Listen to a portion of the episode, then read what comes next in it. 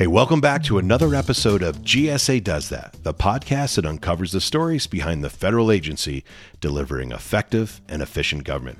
I'm your host, Rob Trubia, and I think it might be safe to say that today's guest might just be living your dream. We're going to talk to Sheila Consaul, a woman who bought a lighthouse from GSA, restored it to perfection, and now has the summer home of her dreams. She's going to tell you it was easy, cheap, and smooth sailing all the way. Okay, maybe there's more to the story, but I think you'll hear that this passion project has been worth every bit of blood, sweat, and tears. Sheila has an inspiring story to share, and she's not only saved a piece of maritime history, but she's learned a ton and has invaluable tips for anyone dreaming of owning a part of America's nautical past. She's got a great story to tell, and I think she just might inspire you to buy your own lighthouse. Stay tuned for a unique episode where we shine a light on preserving maritime heritage with Sheila Consaul, right here on GSA Does That. Sheila, I've got to ask, what inspired you to consider even buying a lighthouse in the first place? Um, I live outside Washington, D.C., and it gets very hot and humid in the summer. So I was looking for a summer home, summer get- getaway. Um, I have also done some historic preservation, renovation work in the past. Um, and I actually heard uh, through GSA and just some of my Washington network that GSA was auctioning off lighthouses. And I thought it would be a really interesting combination of the history and finding something on the water, um, either a lake or the ocean, and uh, just started looking into the program. So, when you heard GSA was auctioning off lighthouses, how did you find out even where to go to find out specifically what lighthouses are out there for sale? I began looking into the program in about 2007, I would say, 2007. So just uh, went to the GSA website and searched for lighthouses, and they have a you know a section dedicated to lighthouses that are on the auction block and talks a lot about the program that's involved and the history of the National Historic uh, Preservation Act of 2000 and sort of everything that GSA was asked to do um, under that law by Congress in terms of finding um, lighthouses new homes. So, from the first moment you found out about lighthouses even available for auction to getting the deed to your lighthouse, what was that process like? How long did that take? I was in the beginning of the program that GSA was was developing and setting up. Obviously, the law was passed in 2000, and so GSA had to get um, all of the information, all the ducks in the row, look into what needed to be done. But when I first I looked at another lighthouse in 2008, that one was in uh, Lake Ontario. So um, that was early in the program. I decided that that one wasn't really suited for me. So I saw this other one that came up, Fairport Harbor West Lighthouse, and I started researching it. I first bid on it in 2009 and had an idea what I wanted to spend. I bid on it, got up to a certain level, and then I dropped out of the auction.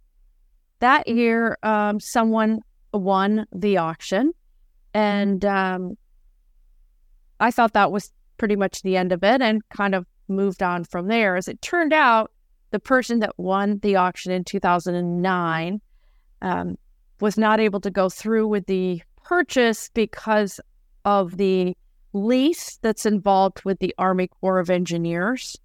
Uh, the lighthouse sits on Army Corps of Engineers property, and as such, I have a lease with them, which includes all of the sort of rights and responsibilities I have. So in 2009, the uh, the winner was declared in default, and at that point, the GSA didn't really have a backup plan. So 2010, that lighthouse came up for auction again. Someone else uh, bid on it and won it in 2010, and I didn't actually even know it had come up uh, again in 2010. once again, that person defaulted. They were found in default in 2010. So in 2011, a couple of things happened. GSA sent out an email to everyone who'd ever bid before and said this or this lighthouse is coming back up for auction and you bid on it previously. And so if you're interested this is when the auction is going to start. So they did that. They let everyone know. Then they the other thing they did that was very significant in 2011 was they changed the parameters of the auction a bit and they said now if the first person defaults enough in other words if the winner defaults for whatever reason we're going to go back to the second person um, and give them the first right of refusal. So in 2011, I bid on it again in the summer of 2011. And once again, it got to uh, kind of where I was, where I wanted to pay. And so I dropped out. Someone else won it in 2011 and at that point, the GSA contacted me a couple weeks after the election, the auction, a couple weeks after the auction, and said that we had a winner, but we're not sure about this person if they're going to go through with it or not. You are now the second person in line, so stand by. So basically, about two weeks after the auction closed, that person who had won was also found in default and the GSA came back to me and said, okay, now it is yours if you want it. And that was in August of 2011. So it took me three years and four auctions, but I took possession of Fairport Harbor West Lighthouse on November 1 of 11. So 11 1 11, which makes it really easy for me to remember. That's pretty cool. It really kind of sounds like destiny. You were supposed to have this light. We're supposed to have it, right? When it was finally an opportunity for you to go ahead and grab it, right? Were you ready?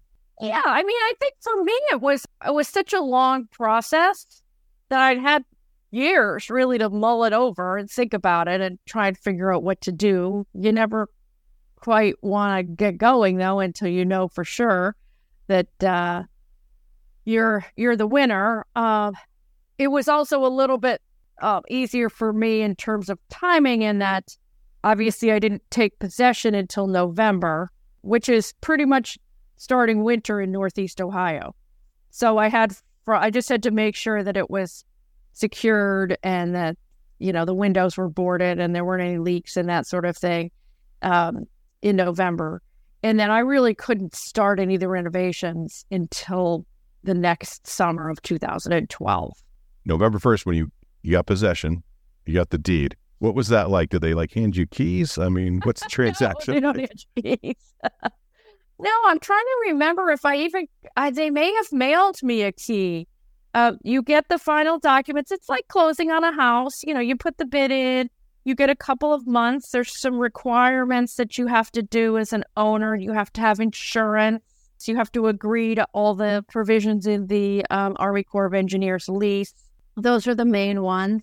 They may have then, I can't even remember, it's been so long. They may have then mailed me a key. They mail me the, they email me the final documents, but it's actually a padlock that's, that closes the lighthouse. And mainly because the Coast Guard has a key, the National Weather Service has a key, and some other folks have keys. So we all have to have, we all have to share the same key for access. So you own the lighthouse, mm-hmm. but it sounds like you still have to allow access to the Coast Guard. Can you tell us a little bit about that? Yeah, one of the main provisions in the Army Corps of Engineer lease is that my lighthouse is still considered an active aid to navigation. What that means is that the beacon still functions, it still guides mariners in and out of Fairport Harbor. It still comes on every night at dusk and it goes off at dawn. It has a set pattern. I believe the pattern is two seconds on, two, three seconds off. And it is still maintained by the Coast Guard. So, in the Army Corps of Engineers lease, they tell you, as I said, your rights and responsibilities. My first right and really responsibility is to the Coast Guard. If something goes wrong with the beacon or any of their equipment, they come and maintain it. They fix it, whatever's wrong with it.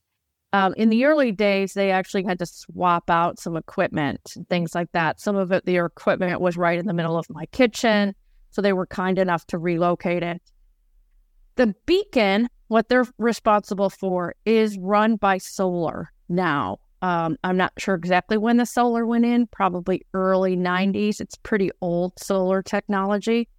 Um, and it runs the beacon, it charges batteries, the batteries uh, charge their equipment, and it comes on every night.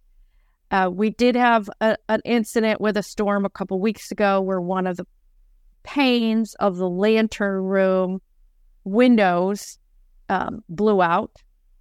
And the Coast Guard will be fixing that as well because it impacts their light functioning at the at the very top of the lighthouse.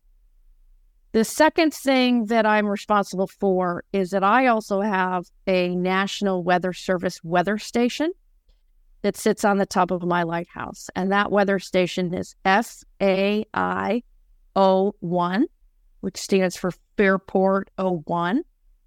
And you can go to the NOAA.gov uh, website, weather stations, or you can go to the Fairport Harbor West Lighthouse.com website, and there's a feed right on there.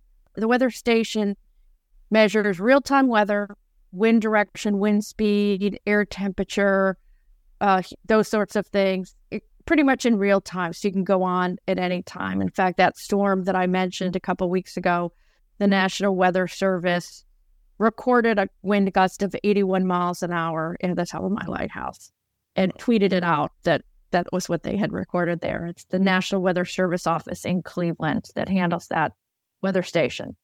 Then the third responsibility I have is that the lighthouse is on the National Register of Historic Places, and that's pretty common for historic buildings. But as such, I report into the Ohio State Preservation Office, which is in Columbus, for any historical issues, um, clarifications, approvals, that sort of thing. And we can certainly talk more about that. So that's sort of my third responsibility under my lease. And the fourth one is local county. In my case, it's a county building codes that I have to adhere to. So not everybody gets a vacation home with responsibilities. Sounds like yours maybe is a little bit. Yes. And not everybody gets a vacation home that they always know exactly what the weather is at their home. Right. And they'll never lose it because there's a flashing light on top of it. That's right. Mhm. So, so that that is pretty cool. When you got the keys, so to speak, you got in there the, for the first time in the spring. Was that like? So it was um, obviously a rush of emotions. Um, good news and bad news, of course. Uh, you know, the bad news is that these buildings are in desperate need of attention. My lighthouse had keepers that lived there between when it was first lit, June 9th, 1925, until about the late 1940s when they moved out because they were able to electrify the lighthouse. So they didn't need keepers there tending that light anymore with kerosene or oil, that sort of thing. So when they moved out, really the Coast Guard just continued to maintain the light as opposed to the building itself. So my building was unoccupied for about 60 years or so. In any building, no matter how well it's constructed, especially mine that sits pretty much in the middle of Lake Erie, can take a beating. It needed an enormous amount of paint. Um, a lot of the plaster was falling off the walls. There was no furniture. There was no really only a few historic artifacts that we found. Um, so that was kind of the bad news is how much work it needed. Not that I, that was that surprising. The good news was that I loved the layout. The layout of mine is substantial. My lighthouse is about 3,000 square feet. It's actually five layers, five floors. There's a full basement downstairs. There's a main living level, which has my kitchen, um, living room, dining room on it. There's a bedroom level. From there, you go into the tower into what's called the service level. And then, of course, from there, you go up into the lantern room and outside to the widow's walk.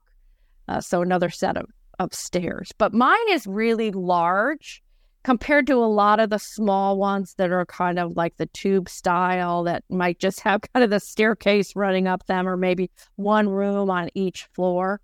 So I was really happy to see how much room there was. And it gave me a lot of ideas for what it would be like for a summer home, having friends and family over. Yeah, 3,000 square feet. That's like a large home.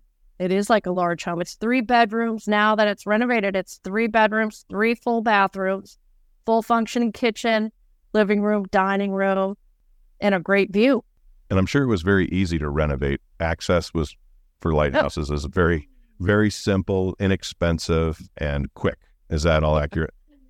No. so my lighthouse, interestingly, is attached to land. It is accessible by walking via Mentor Headlands State Park in Ohio. Uh, Mentor Headlands State Park is a huge, beautiful, beautiful state park in Ohio. It happens to have the longest beach in the state of Ohio.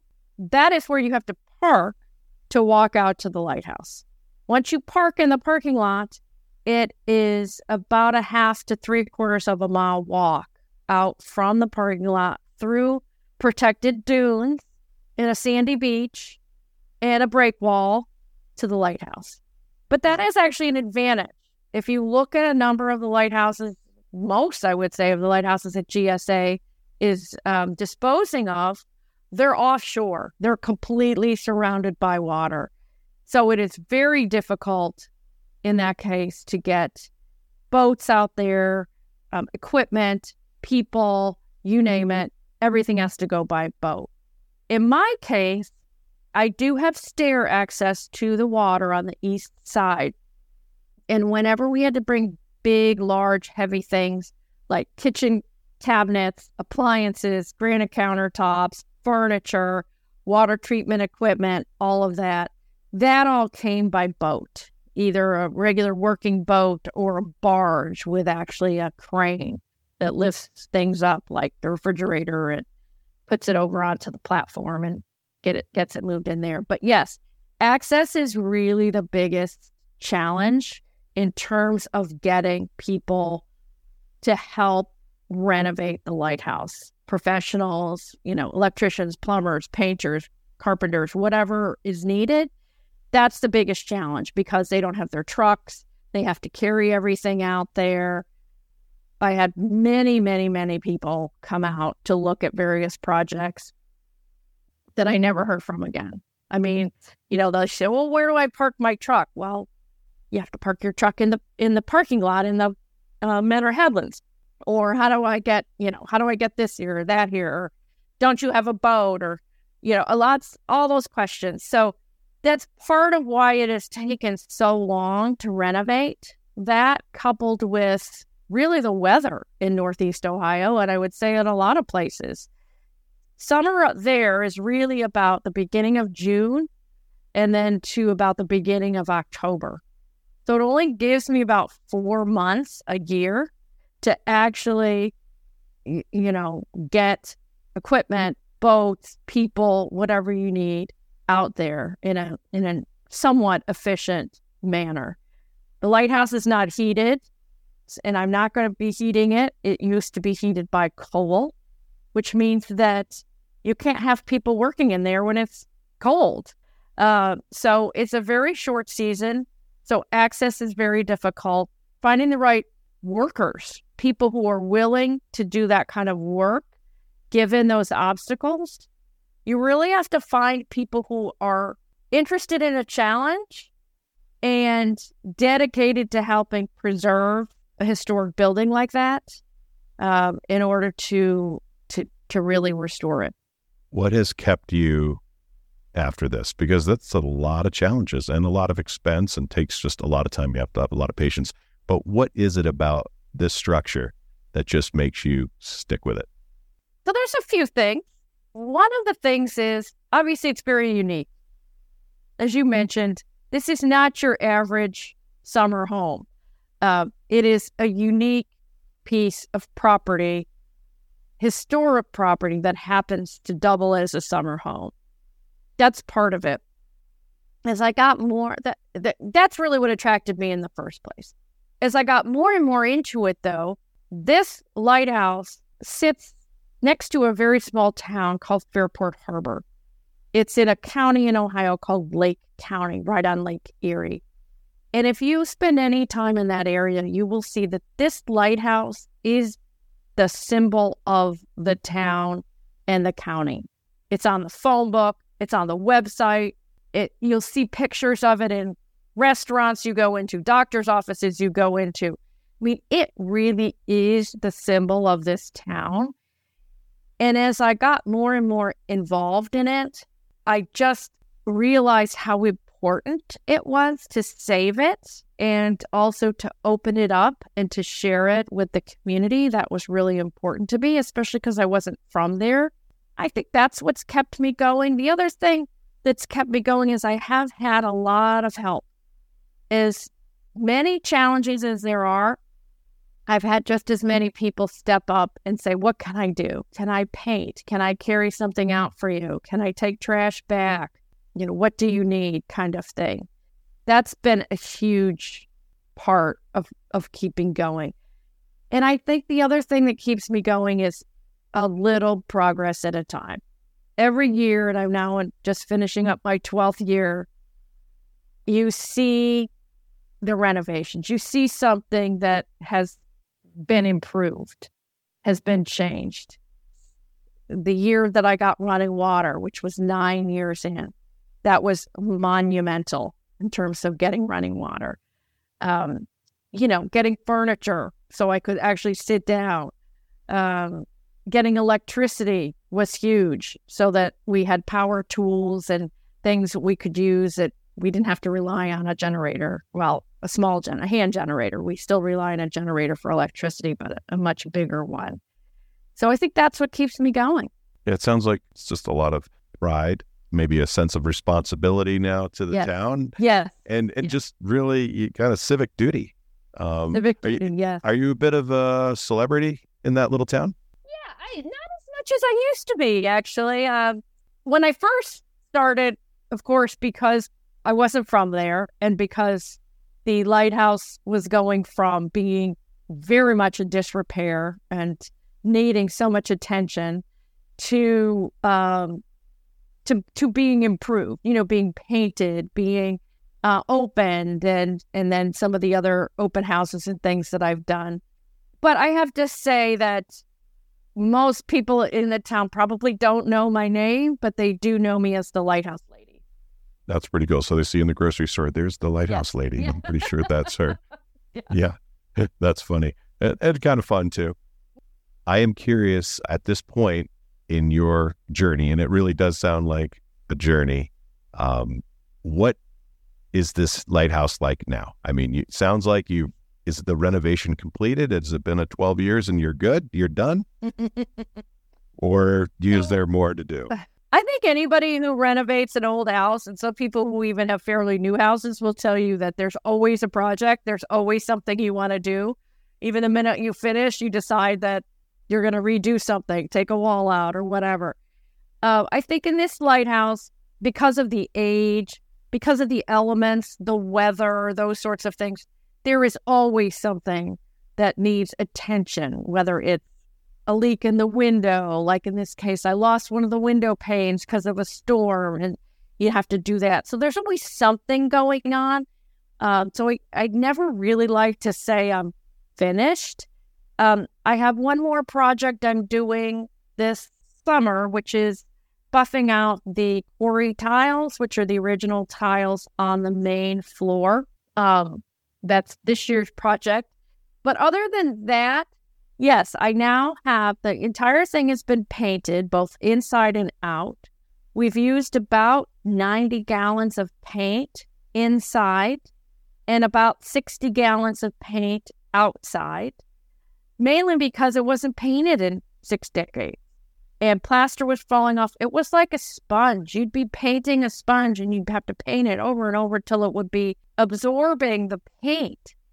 So that a lot of all of the wood that could be refinished on the original windows has been done. The windows, you know, have had their ropes and their pulleys done in the original windows. Many of the original windows were completely missing and had to be replaced with um, Ohio State Preservation Office approved windows, mainly being wood. They couldn't be vinyl because the original windows were wood. But we uh, we now have utilities. That was really the biggest challenge all along because the lighthouse uh, is completely off the grid. It's when keepers lived there between 1925 and the late 40s. They usually only had one or two people there at a time. They would come back and forth to the Coast Guard station. They had a bedroom, they had a bathroom, they had an office and a living room on the second level. But whatever water they needed, they took out of the lake. They kept it in a cistern in the basement through the winter so it wouldn't freeze. I have been able to resurrect that cistern and use that for my water storage. They would have had electricity, at least in the early years, by a coal burning uh, furnace or a boiler, which was kept in the basement. And we know that it was um, fueled by coal because of we found some coal for one thing, but also because of the way that they would have brought ships and they would have brought coal in and dropped it through one of the trap doors into the basement. So that's how they got their power, steam, whatever it was they were using in the early days for electricity or power. And then, of course, it was only one or two people. So the, the utilities weren't nearly as cumbersome as, as they are now. Uh, they probably had different stoves, different things to heat the place, to cook, that kind of thing. When I was there, um, once the keepers moved out in the late 1940s, the Coast Guard would have taken whatever they wanted at the time. They would have taken appliances, furniture, certainly their reports or paperwork, all of that. But once they moved out, and until I bought it in 2011 12, it was really an abandoned government building. And so people took advantage. They, a lot of teenagers go out to party and hang out. Other people just want to know what's going on. And as such, whatever additional things were there after the 1940s are gone. I mean, there's, um, there are doors missing. There's no pipes. There's no furniture, no toilet, nothing. I mean, anything that was carried away couldn't be carried away. So, so I was really starting from scratch. We've talked a lot about the challenges, and there's plenty of them. Mm-hmm. But take us to when is it all worth it to you? What are the Oh, moments that you just just bask in?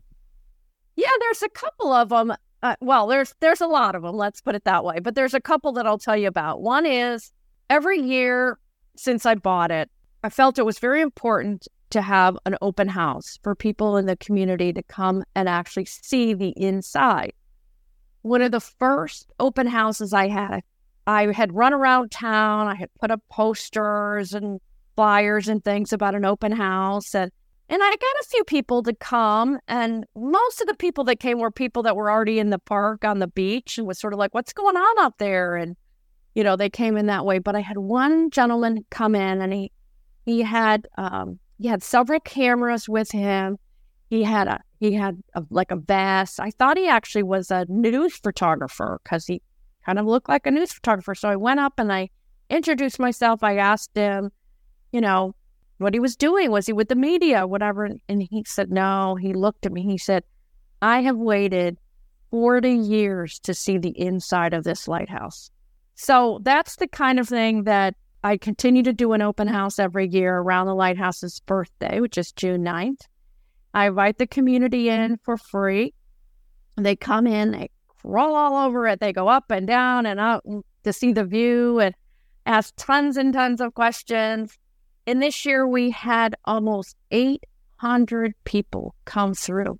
We some of them waited uh, two hours in line on the beach Wow. down the beach because we have to sort of control the control the crowds and especially as they get up to the top and the stairs get narrower and the, the platform gets narrower and everything. But but I think that's what keeps me going is that people want to see it. People love it like you wouldn't believe and they just they just want to peek you know they, the coast guard never opened it to people and the whole time they they owned it from 1925 to 2011. They didn't have open houses or parties or dinners or anything. They, you know, it was a working building for them. It was just, uh, you know, it had the the different kinds of mechanics that they needed, and and that's all it was to them. But today, lighthouses are so revered, and people really are just so curious, and they're not being made anymore. They're not being built, and people want to know all about them. So I think that's what keeps me going. I also get requests regularly, and I am happy to provide private tours.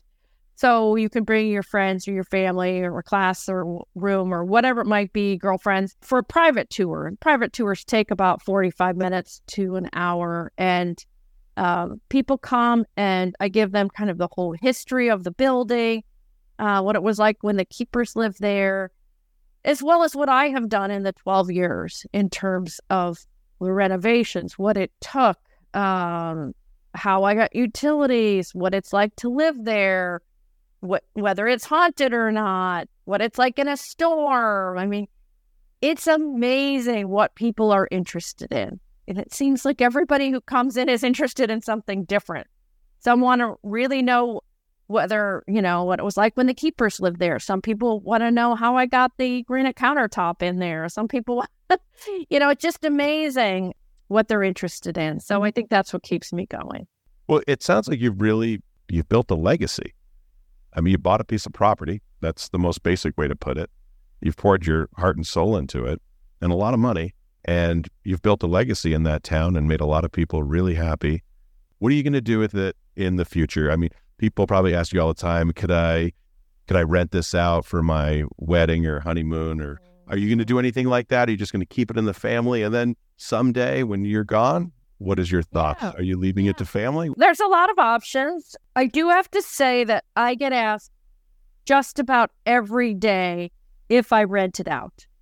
People are dying to stay in a lighthouse. There's only a few in the country that you actually can stay overnight in, a couple a few bed and breakfast type ones. That is an option for me to rent it out because I certainly have the demand. Renting it is a possibility, but I haven't gotten there yet. As far as the future, I like to say that I'm just a steward.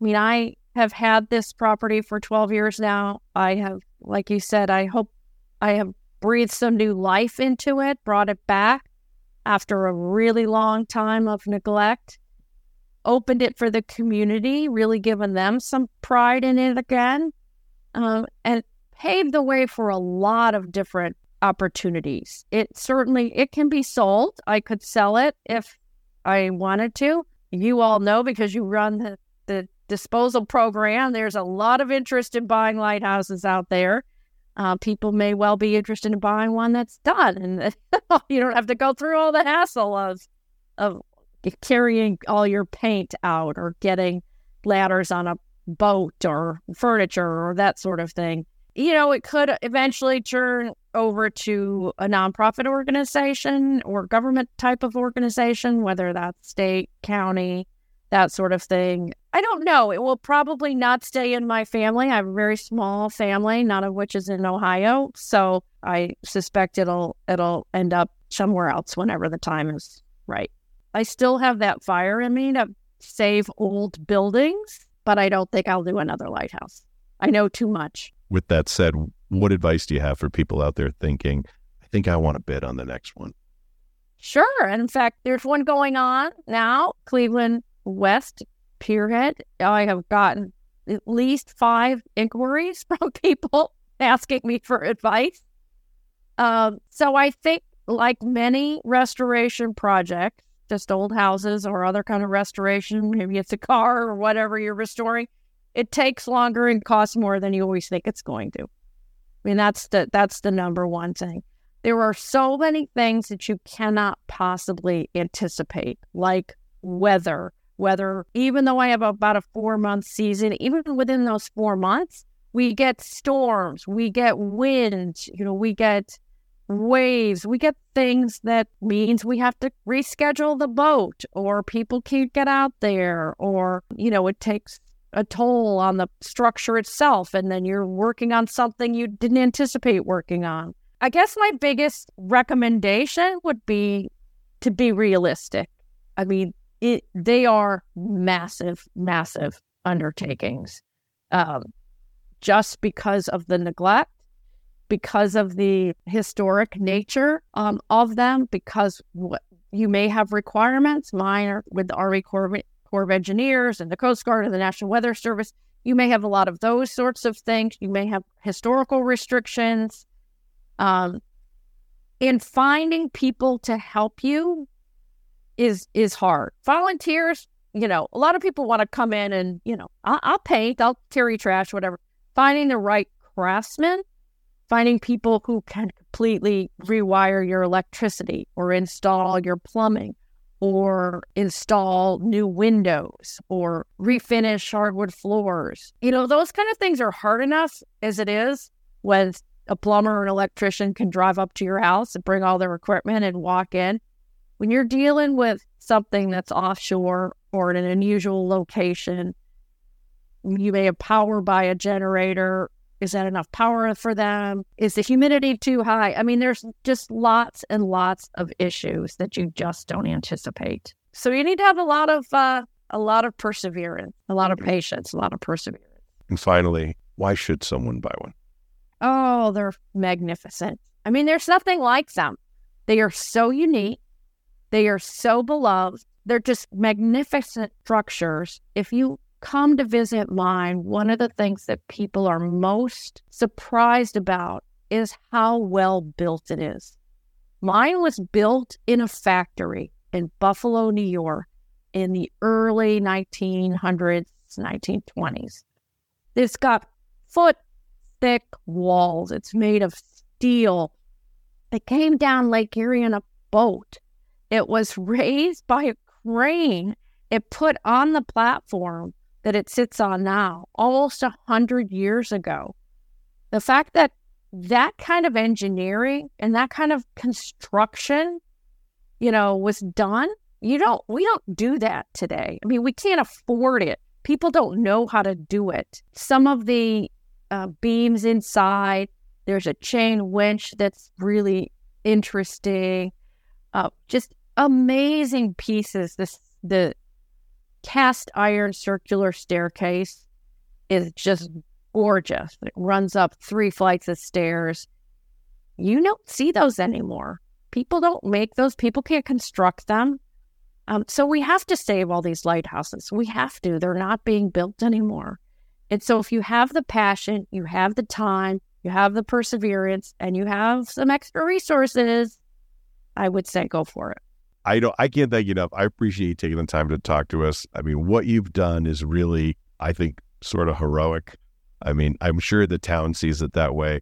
You really have taken something that's very special to a lot of people, poured so much time and love and energy into it. And then it's so neat that you are every year opening this up and sharing this with anyone, anyone that's mm-hmm. interested.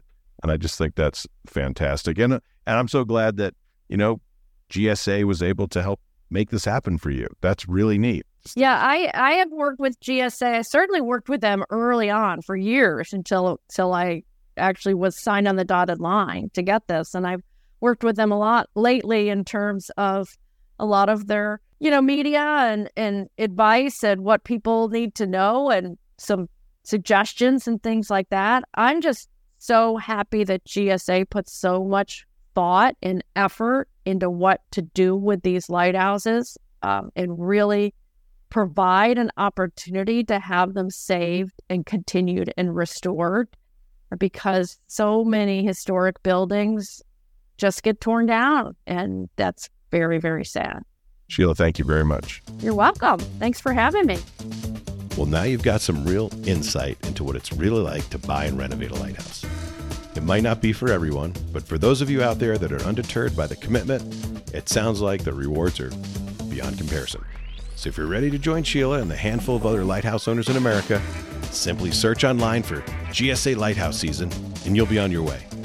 If you enjoyed this episode, be sure to subscribe to GSA Does That. And for more information, visit gsa.gov slash podcast. Or to suggest a topic or guest, send us an email at gsadoesthat at gsa.gov.